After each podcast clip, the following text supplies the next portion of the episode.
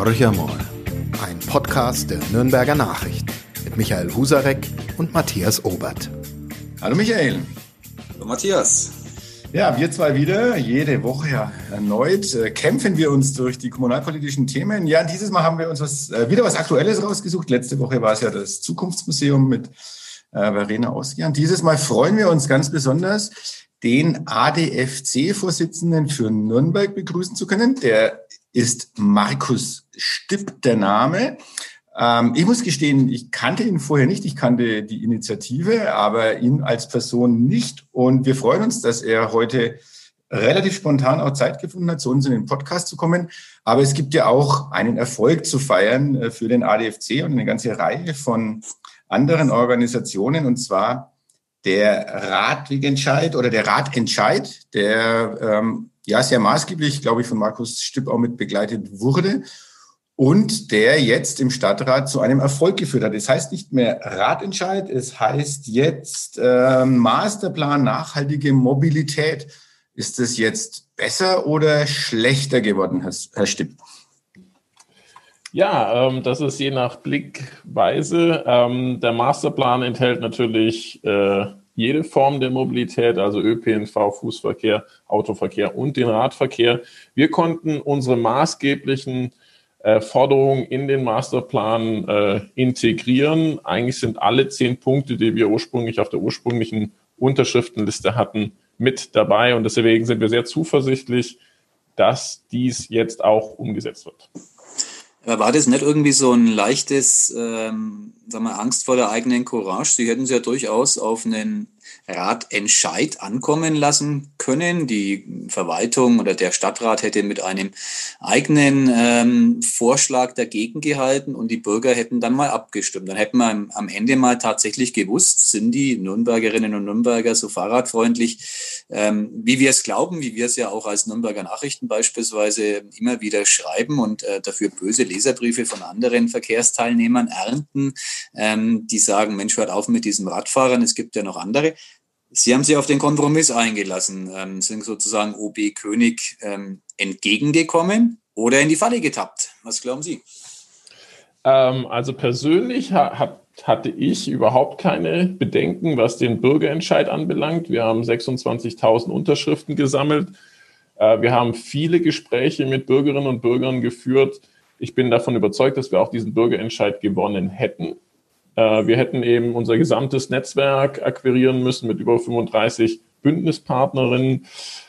Es ist einfach nur so, dass äh, es auch eine Abwägung in der Gruppe war und wir uns erstmal offen in diese Gespräche reingegangen sind zum Masterplan äh, nachhaltige Mobilität.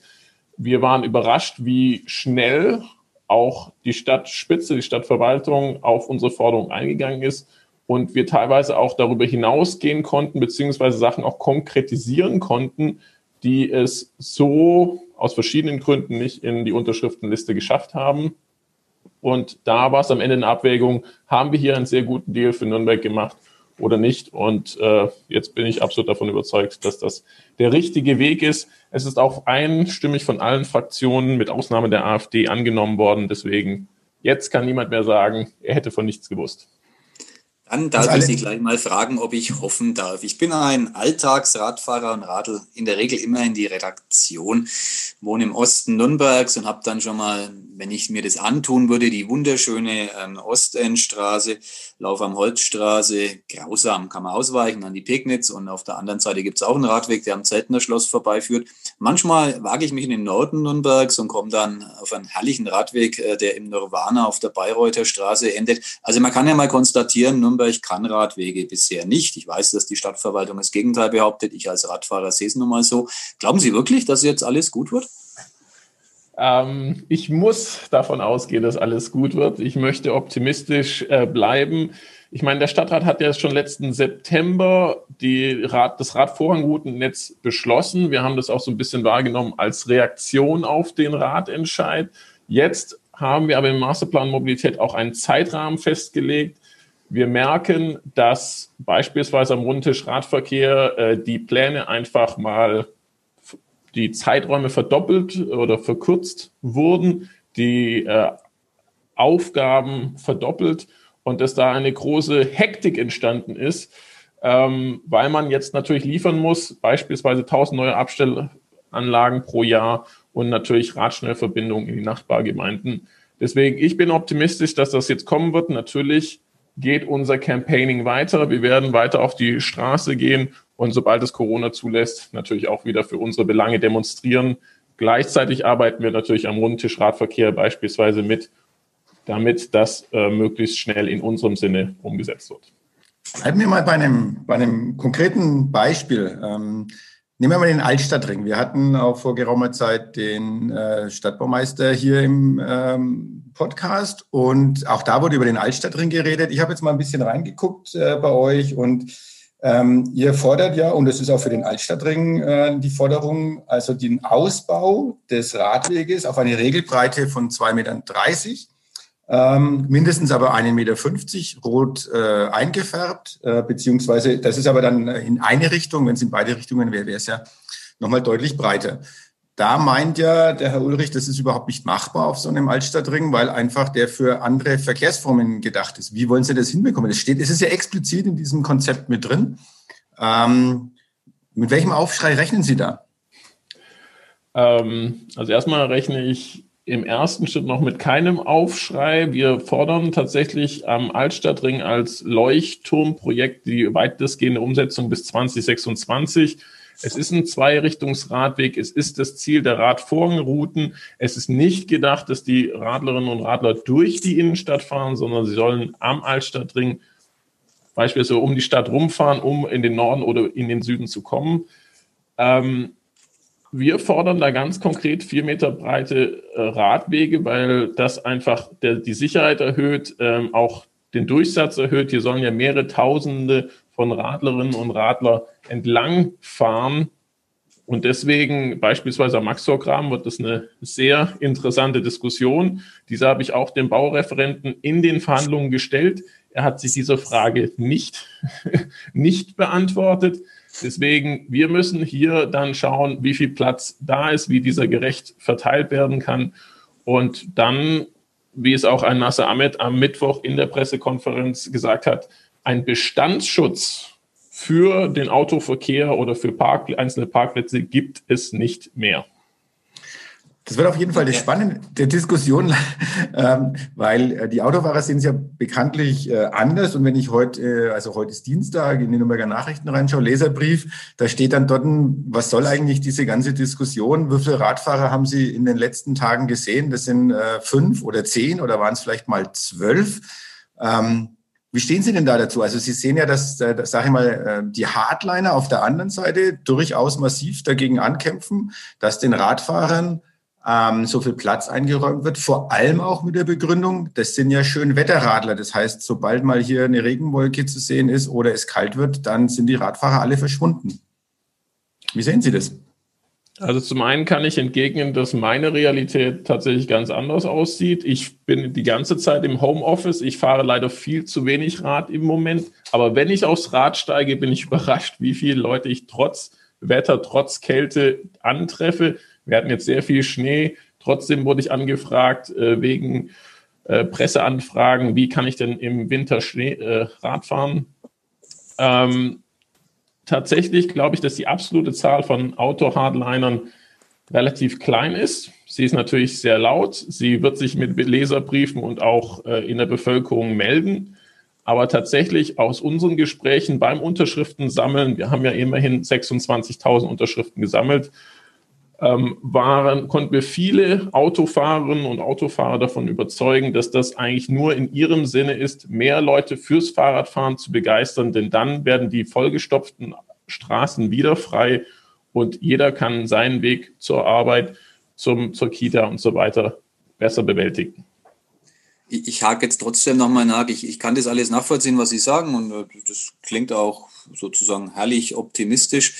Irgendwie wahrscheinlich, weil ich älter bin, kenne ich die Stadt schon ein bisschen länger. Ähm, ich glaube nicht so recht dran. Wir haben hier verschiedene Interessen. Das wird uns immer wieder ähm, sehr deutlich gemacht, nicht zuletzt vom Baureferenten, den Fußgänger, ähm, den Autoverkehr. keiner traut sich zu, Nürnberg im, innerhalb des Rings beispielsweise autofrei machen zu wollen. Wäre ja auch mal eine durchaus äh, erstrebenswerte Angelegenheit, darüber nachzudenken, finde ich. Und Sie glauben tatsächlich, dass ähm, die Radfahrer äh, künftig freie Fahrt auf Nürnbergstraßen haben? Also ich kann mir das ganz, ganz, ganz schlecht vorstellen. Woher schöpfen Sie Ihre Zuversicht, die Sie uns hier vermitteln?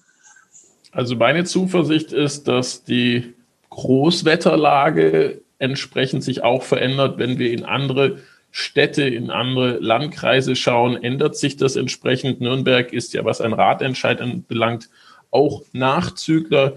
Die Landeshauptstadt München macht es vor, hat da jetzt ist in einen Prozess gegangen, wo jetzt tatsächlich Ergebnisse zeitnah kommen werden für die Radlerinnen und Radler in München.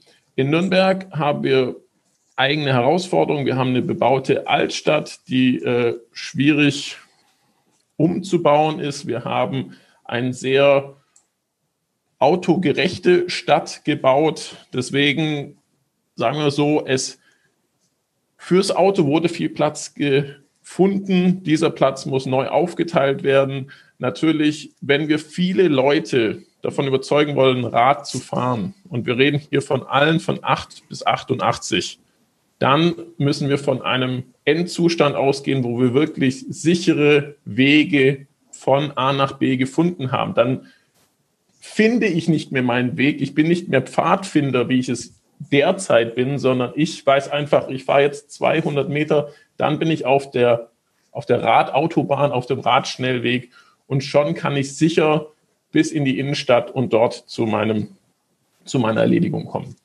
Alex, noch einmal konkret in Form einer Frage. Viele von uns kennen Erlangen aus Studentenzeiten, weil sie da wohnen, weil sie da mal zu Besuch waren. Eine fahrradfreundliche Stadt, ähm, kann man, glaube ich, so sagen, fahrradfreundlicher als Nürnberg definitiv. Wann wird ähm, Nürnbergs Radzustand so sein wie der in Erlangen jetzt? Das ist eine gute Frage. Ich sage jetzt einfach mal unseren Zielhorizont auch des Ratentscheids beziehungsweise des äh, Masterplans 2030. Dann haben wir ein durchgehendes Radnetz mit den Radvorrangrouten wir haben diese Metrik, 80 Prozent der Bürgerinnen und Bürger sollen das Radnetz innerhalb von 350 Metern erreichen. Ich glaube, das wird auch irgendwann schneller gehen, weil wir, wir haben im Moment nur Stückwerk, aber solange, sobald sich die Stücke verbinden, sobald mehr Menschen einfach bewusst werden, dass die Stadt Nürnberg eine sehr kompakte Stadt ist, relativ kurze Wege eigentlich hat, und da das Rad oder sei es ein E-Roller oder sei es irgendeine andere Form der individuellen Mobilität ähm, einfach der schnellste Weg ist durch die Stadt Nürnberg. Ich hätte auch noch mal eine konkrete Nachfrage und zwar äh, seit letztem Jahr sind ja die Pop-up-Radwege ein Riesenthema. Jetzt kann man sagen, na ja, äh, eure Initiative, die war ja schon Vorreiter. Ihr habt, äh, ich glaube, es war im Juni letzten Jahres, ein, einen Pop-up-Bike-Demo auf der Fürtherstraße, also wo äh, mit Genehmigung allerdings der Stadt ein, ein, ein Streifen abgesperrt wurde, war, glaube ich, auch ein relativ großer Erfolg. Und die Stadt Nürnberg hat ja vorhin schon angesprochen worden, so ein bisschen Hektik herrscht ja. Äh, hat ja jetzt dann den Pop-up-Radweg an der Rodenburger Straße ausprobiert, ähm, der sich als Flop erwiesen hat. Wie ist denn die Haltung äh, aus der Initiative raus zu solchen Pop-up-Radwegen? Macht es überhaupt Sinn oder ist es, wenn man jetzt auch nach München schaut, ähm, Sie haben das gerade genannt, aber in München äh, ist das ja nicht alles klaglos gelaufen. Gab es ja riesen Streit um diese Pop-up-Radwege. Geschäftsleute sind auf die Barrikaden gegangen. Ähm, also das war jetzt nicht so, dass alle Hurra geschrieben haben, eher das Gegenteil. Und auch in Berlin ähm, die ja da Vorreiter waren oder sind, ähm, sind die Diskussionen mehr als hitzig geführt worden. Ist es überhaupt ein Weg, um Menschen Radwege beziehungsweise Radfahren nahezubringen? Ähm, also ein Kernkonzept beispielsweise aus den Niederlanden ist, dass man mal Sachen ausprobieren muss. Und ich bin Softwareentwickler, wir müssen sehr viele Sachen ausprobieren. Wir wissen nicht sofort, was der richtige Weg ist. Und ähm, so sind Pop-up-Radwege als Verkehrsversuch ein weiteres Mittel, um einfach mal Sachen auszuprobieren.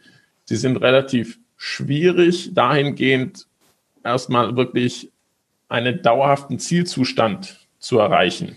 Also wenn man etwas baulich baut, dann muss man es von A nach B vom Anfang bis zum Ziel komplett durchbauen. Und dann müssen sich alle darauf einstellen, es zu nutzen. Und dann sieht man auch den Effekt und das Ergebnis. Wenn wir jetzt einen Pop-up-Radweg bauen, dann müssen wir davon ausgehen, dass das nicht sofort das äh, gewünschte Ergebnis bekommt, aber wir können daraus lernen und wir können es anpassen und wir können vielleicht auch Dinge, die wir baulich umsetzen möchten, schon vorgreifen.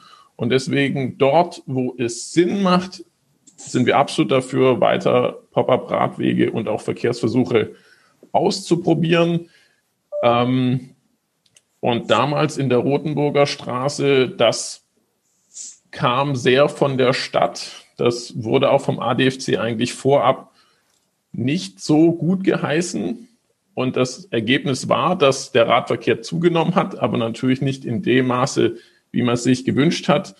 Und um ehrlich zu sein, das war kein, keine, kein guter Test.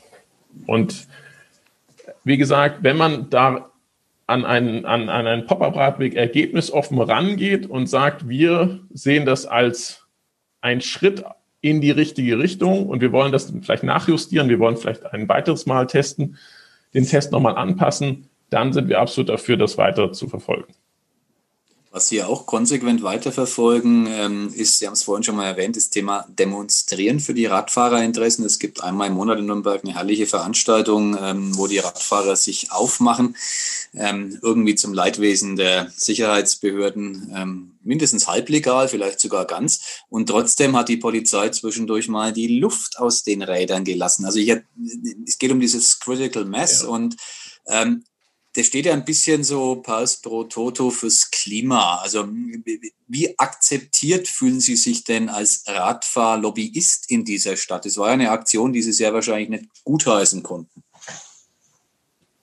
Ähm, also zu, zur Critical Mass muss man nur klar sagen, dass das eben nochmal eine separate Gruppe veranstaltet.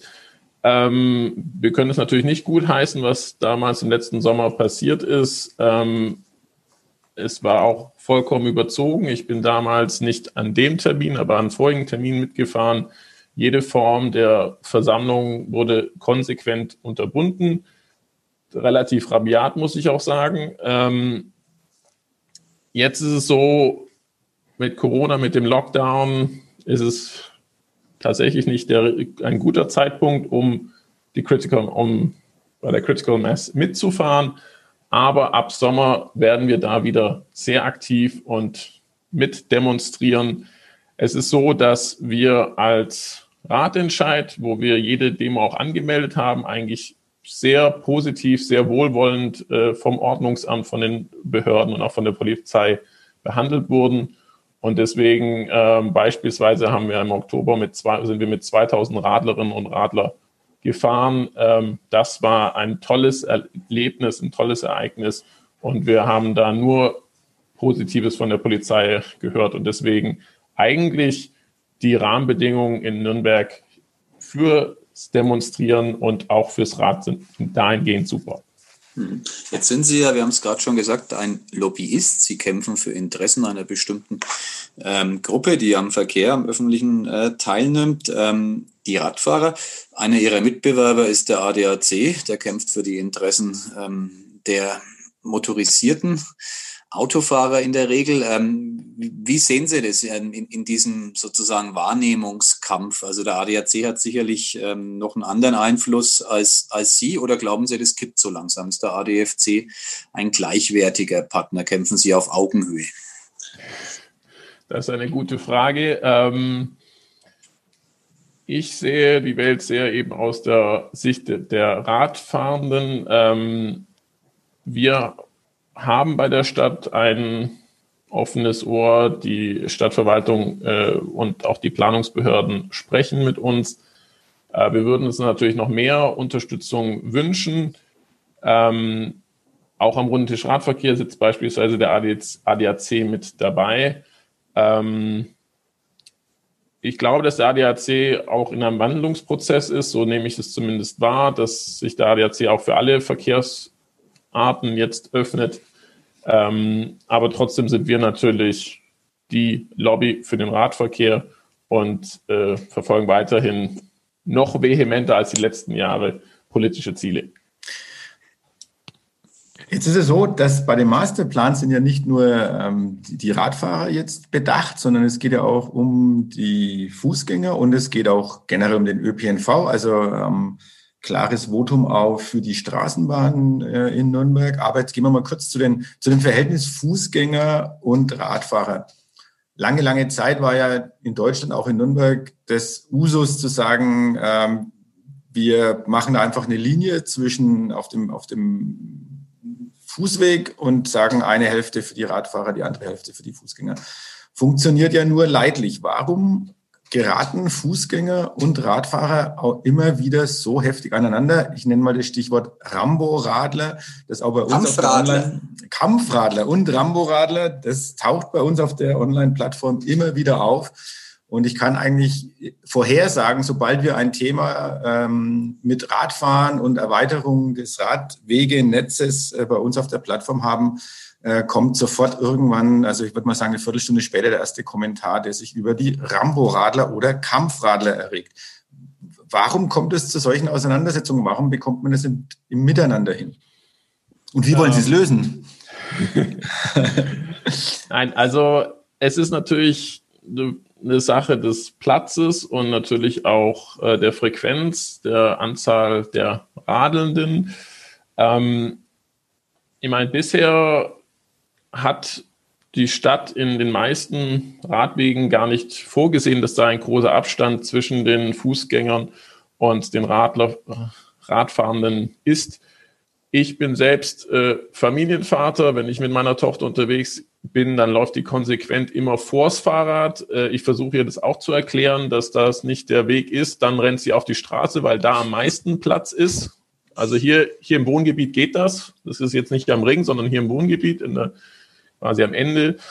Ähm, deswegen, wir müssen die, die Räume trennen. Wir müssen separate Routen haben für Radfahrende, für Fußgänger und Fußgängerinnen. Wir müssen auch verschiedene Geschwindigkeiten unterstützen. Radfahrer sind entweder gemütlich unterwegs oder vielleicht auch sehr flott. Für sehr flott fahrende, für schnell fahrende Personen brauchen wir ein eigenes Netz wie die Radvorrangrouten.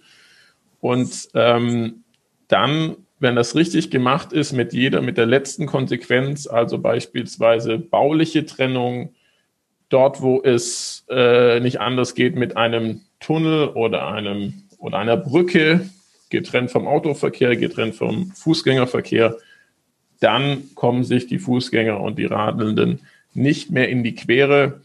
Und ich bin davon überzeugt, dass wenn das hier umgesetzt wird, was wir fordern, alle Nürnberger Bürgerinnen und Bürger profitieren werden, nicht nur von einem sicheren Miteinander untereinander, sondern auch von besserer Luft, mehr Grün und äh, einer höheren Lebensqualität.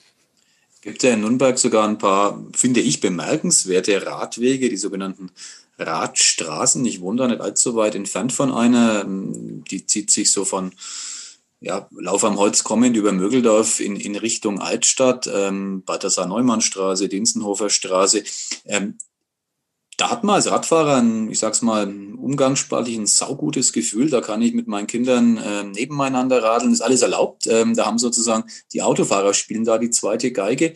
Ist das für Sie ein ähm, Modell, wo Sie sagen, wo das geht, bitte ausbauen? Ist sehr aufwendig, muss man auch sagen, von den baulichen Maßnahmen, bis so eine Radstraße steht. Ähm, aber wie bewerten Sie das als ADFC? Ähm, also wir begrüßen erstmal die Fahrradstraßen. Es gibt natürlich nochmal die Diskussion, ob in Nürnberg echte Fahrradstraßen bestehen oder erst einmal ähm, ein Gemischtverkehr bei uns. Also. Genau, also vorläufige Fahrradstraßen würde ich sie mal nennen. Ich finde es auch gut, dass man erstmal überhaupt den Fokus aufs Radfahren setzt, dass man das Rot markiert, dass man sich da erhaben fühlt und weiß, hier soll, kann ich sicher fahren. Ähm, natürlich muss es aber einhergehen mit einer Reduzierung des Durchgangsverkehrs, wenn möglich auch eine Reduzierung der, des, des Parkraumes, weil es teilweise sehr dicht ist. wenn man den Hummelsteiner Weg beispielsweise mhm. als Beispiel nimmt. Ich bin da guter Dinge. Wir sollten es weiter ausbauen. Wir sollten eben diese Routen äh, durch Nürnberg finden. Sie müssen durchgehend sein. Sie müssen, die Lücken müssen geschlossen sein. Dann wird es auch angenommen werden. Und Details wie, dass das rechts vor links aufgehoben ist und dann Autofahrer, Autofahrerinnen schneller fahren, das, daran müssen wir arbeiten. Und ähm, ich bin aber überzeugt davon, dass das mittelfristig ein sehr guter Weg ist. Sie haben vorhin schon mal genannt, dieses unterschiedliche Tempo der, ich sage jetzt mal, Zweiradfahrer. Ich nenne das Stichwort E-Bikes, ein absoluter Wachstumsmarkt, äh, die einfach eine gewisse Grundgeschwindigkeit haben. Die fahren im Grunde ja immer 25, egal ob es bergauf, bergab geht, manche auch, warum auch immer schneller. Ähm, ist das ein Problem? Also wird es, ist das Miteinander Radfahrer ohne Motor, E-Bike-Fahrer ein, ein, Thema für Sie im ADFC oder ist das eine harmonische Beziehung? Also ich sage es mal so, ähm, wenn wir wirklich davon ausgehen, dass wir signifikant mehr Radfahrerinnen haben und einen wesentlich größeren Anteil der Bürgerinnen und Bürger mit dem Rad fahren, dann wird die Gesamtgeschwindigkeit von allen niedriger sein. Mhm. Also man muss einfach klar sagen, wenn da 20 Leute vor der Ampel als Radelnde warten, dann kann ich nicht einfach durchdüsen und weil wie der Begriff war, Rambo-Radler einfach nur auf mich fokussiert fahren, sondern ich muss auf alle anderen Rücksicht nehmen. Und ähm, das sieht man beispielsweise in den Niederlanden, das sieht man beispielsweise in Kopenhagen. Da ist es ein gemütlicheres Fahren. Natürlich mit den E-Bikes ist das jetzt eher auf die 25 km/h festgelegt. Aber trotzdem bin, gehe ich davon aus, wenn wir die richtige Infrastruktur da aufbauen fürs Radfahren, dann werden wir auch hier zu einem guten Kompromiss kommen. Vielleicht können Sie noch einen Satz ähm, ich weiß nicht, oder hattest du noch was, Michael? Äh, nur ein, eine Frage, weil es, gerade so anklang. Äh, ich wollte nach Referenzstädten fragen. Sie haben jetzt Kopenhagen schon mal genannt und die Niederlande. Also was ist so Ihre persönliche Radfahrt-Traumstadt und warum? Meine persönliche Radfahrt-Traumstadt äh, ist, ist Kopenhagen. Ich war da schon 2008, damals im Studium, war dann schon beeindruckt, dass so viele Leute mit dem Rad unterwegs waren. Es waren gemütliche Räder, es waren Transporträder, Sachen, die ich in Deutschland damals noch nie gesehen hatte.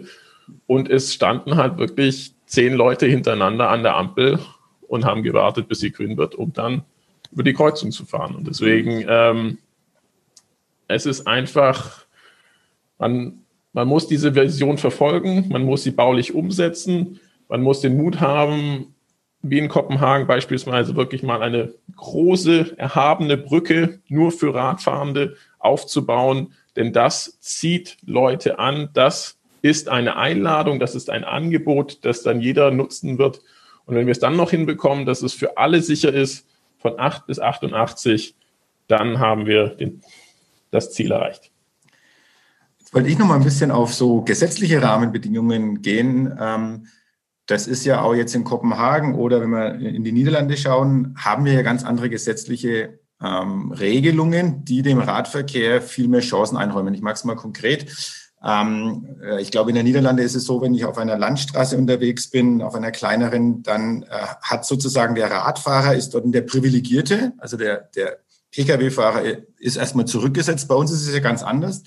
Äh, wir haben äh, ja, Gesetze, die letztendlich auch die Breite von Radwegen vorschreiben, jetzt wenn ich auch an kleinere Städte denke, die das fast unmöglich machen. Also wenn ich die gesetzlichen Vorgaben erfüllen möchte, ähm, dann tut sich manchmal so eine Bauverwaltung oder so ein Bauamt, und ich rede jetzt von meiner Heimatstadt Bad Windsheim, vielleicht auch mal leicht, äh, zu sagen, das ist gar nicht umsetzbar, weil wir müssten ja so und so viel Meter müsste für den Radweg und das geht gar nicht mehr, weil so breit ist die Straße, sonst äh, die Straße muss noch 4, so viel, so und so viel Meter haben, geht nicht mehr. Haben wir die falschen Gesetze oder was kann man dagegen tun? Äh, wie geht da der ADFC vor? Und ein letztes setze ich noch dran, wenn wir, vorhin war ja schon Radvorrangrouten oder Radschnellwege die Rede, die ja dann neben einer Hauptstraße laufen? Ist das eigentlich ein sinnvoller Weg, dass man neben den Hauptverkehrsstraßen dann nochmal einen Radweg dazu baut, ähm, damit sozusagen alle zu ihrem Recht kommen, aber der Flächenverbrauch wieder steigt? Also es sind so, so eine Gemengelage, die das Ganze ähm, ein bisschen undurchsichtig macht. Wie stellt sich da der ADFC dazu? Also kurz zum Masterplan nachhaltige Mobilität. Dort haben wir nur die Ziele vereinbart. Die Umsetzung obliegt der Stadt und der Stadtverwaltung. Ähm, man muss natürlich in jeder einzelnen Straße, in jeder Kreuzung genau hinschauen, was möglich ist. Wir fordern ja im Kern eigentlich Flächengerechtigkeit, dass äh, auch für Radfahrende Platz eingeräumt wird. Genauso wie wir festgelegt haben, dass das für ÖPNV und für den Fußverkehr auch gilt. Ähm, auf Bundesebene haben wir eine schwierige Gesetzgebung, die wirklich sehr stark vom Autoverkehr beeinflusst ist, das über die letzten Jahrzehnte. Ich bin zuversichtlich, dass sich das äh, jetzt ändern wird. Man, man sieht ja bereits erste Veränderungen auch auf Bundesebene. Der ADFC, äh, die ADFC-Bundesstelle ist da sehr engagiert. Wir ähm, auch Radfahrenden werden mehr Rechte eingeräumt. Äh, auch das Falschparken auf Radwegen wird stärker sanktioniert. Es sind aber noch kleine Schritte und da muss noch wesentlich mehr passieren, damit es wirklich auch das Radfahren als Alltagsmittel, als Pendleralternative wirklich ernst genommen wird. Und ähm, ja, also hier in meinem Umfeld habe ich viele Falschparker. Und das Problem mit den Falschparkern ist nicht nur, dass sie falsch parken, sondern sie sind für mich häufig beim Einbiegen, beim Abbiegen, beim in, in die Kreuzung reinfahren ein, Sich, sie, ein Sichtschutz. Sie verhindern, dass ich die Kreuzung sicher einsehen kann. Und so können Unfälle passieren, so können äh, oder so fühle ich mich auch unsicher und das sind einfach Dinge, die müssen auf Bundesebene klar geregelt werden und dann eben hoffentlich auch in unserem Sinne umgesetzt, geändert werden. Und wenn Sie jetzt äh, drei Wünsche frei hätten für 2021, 2022, was wären die drei wichtigsten Radwege, die Sie in Nürnberg umgesetzt haben möchten? Die drei wichtigsten Radwege. Zum einen ist es die Radschnellverbindung nach Erlangen. Da ist schon begonnen worden. Ich habe über zweieinhalb Jahre in Erlangen gearbeitet, bin jeden Tag mit dem Rad nach Erlangen gefahren. Ab der, ab, hm, ab der Stadtgrenze fährt es sich relativ gut, aber innerhalb der Stadt muss zum Maxtor hin einiges ausgebaut werden dann äh, würde ich mir auch eine Verbindung ähm, Richtung Stein wünschen. Da gibt es den Frankenschnellweg, da gibt es auch den Frauentorgraben. Da muss relativ viel umgebaut werden, beispielsweise am Plärrer. Und dann äh, ein, eine alternative Radschnellverbindung in den äh, Osten. Man kann da gut an der Pegnitz fahren, aber es wäre gut, eine Alternative zu haben, beziehungsweise Ost-West tatsächlich zwischen Fürth und Lauf in der anderen Richtung, dass der Pegnitzgrund und die schöne, schönen Wiesen dort ein bisschen entlastet werden. Also Michael, du bekommst, was du haben wolltest, wenn es nach dem ADFC geht. Äh, hat sich dieser das stimmt, Podcast ich bin total zufrieden.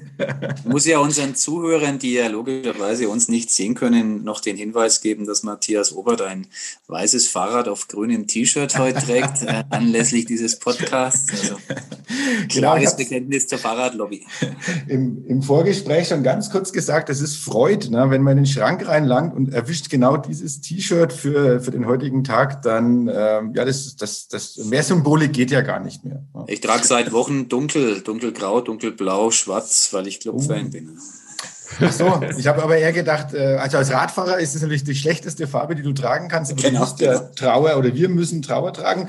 Und das führt uns aufs, aufs Ende äh, zu. Und auch äh, den ADFC-Vorsitzenden von Nürnberg bleibt es nicht erspart, äh, sich zu dem ersten FC Nürnberg äußern zu müssen. Äh, während der ADFC sozusagen im Vorwärtsgang ist, äh, steht der Club ein bisschen auf der Bremse oder wie sehen Sie das? Also ich muss zugeben, dass ich ja nicht ursprünglich aus Nürnberg stamme und auch kein Fußballfan bin. Ich habe meinen Kumpel, den ich immer wieder frage, wie steht's mit dem Club? Dann bin ich wieder informiert. Ich habe es mitbekommen, dass es gerade nicht so gut läuft, aber ich drücke natürlich kräftig die Daumen, genauso wie in meiner Heimatstadt, dem VfB Stuttgart oder wo meine Familie oh, kommt, aus Mainz. Re reden Sie sich nicht um Kopf und Kragen. deswegen, ich bin kein Fußballfan, deswegen halte ich mich da lieber zurück.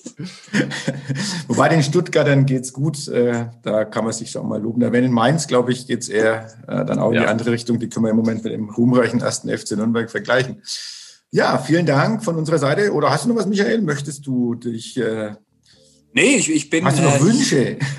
ja, ich habe den Wunsch, dass der Wunsch des ADFC-Vorsitzenden in Erfüllung geht, weil ich tatsächlich, also ich kann das so an mir festmachen, bin ja ein äh, in die Jahre gekommener äh, älterer Mann und ähm, trotz meiner 54 Lense fahre ich zunehmend Fahrrad und ich freue mich total über jeden neu errichteten Fahrradweg. Also ich bin vielleicht auch so ein Beispielchen ähm, für einen, der irgendwie vom, vom Auto her kam und jetzt tatsächlich sehr, sehr überzeugter Fahrradfahrer ist, kein Hardcore-Fahrradfahrer, aber deswegen mög, möge die Übung gelingen, das rufe ich dem ADFC zu. Absolut. Wir bleiben dran, der Ratentscheid bleibt dran. Der Aktivismus geht weiter und unser Kern ist ein sicheres Miteinander. Wir wollen alle mitnehmen und Nürnberg kann hiervon profitieren. Davon sind wir überzeugt.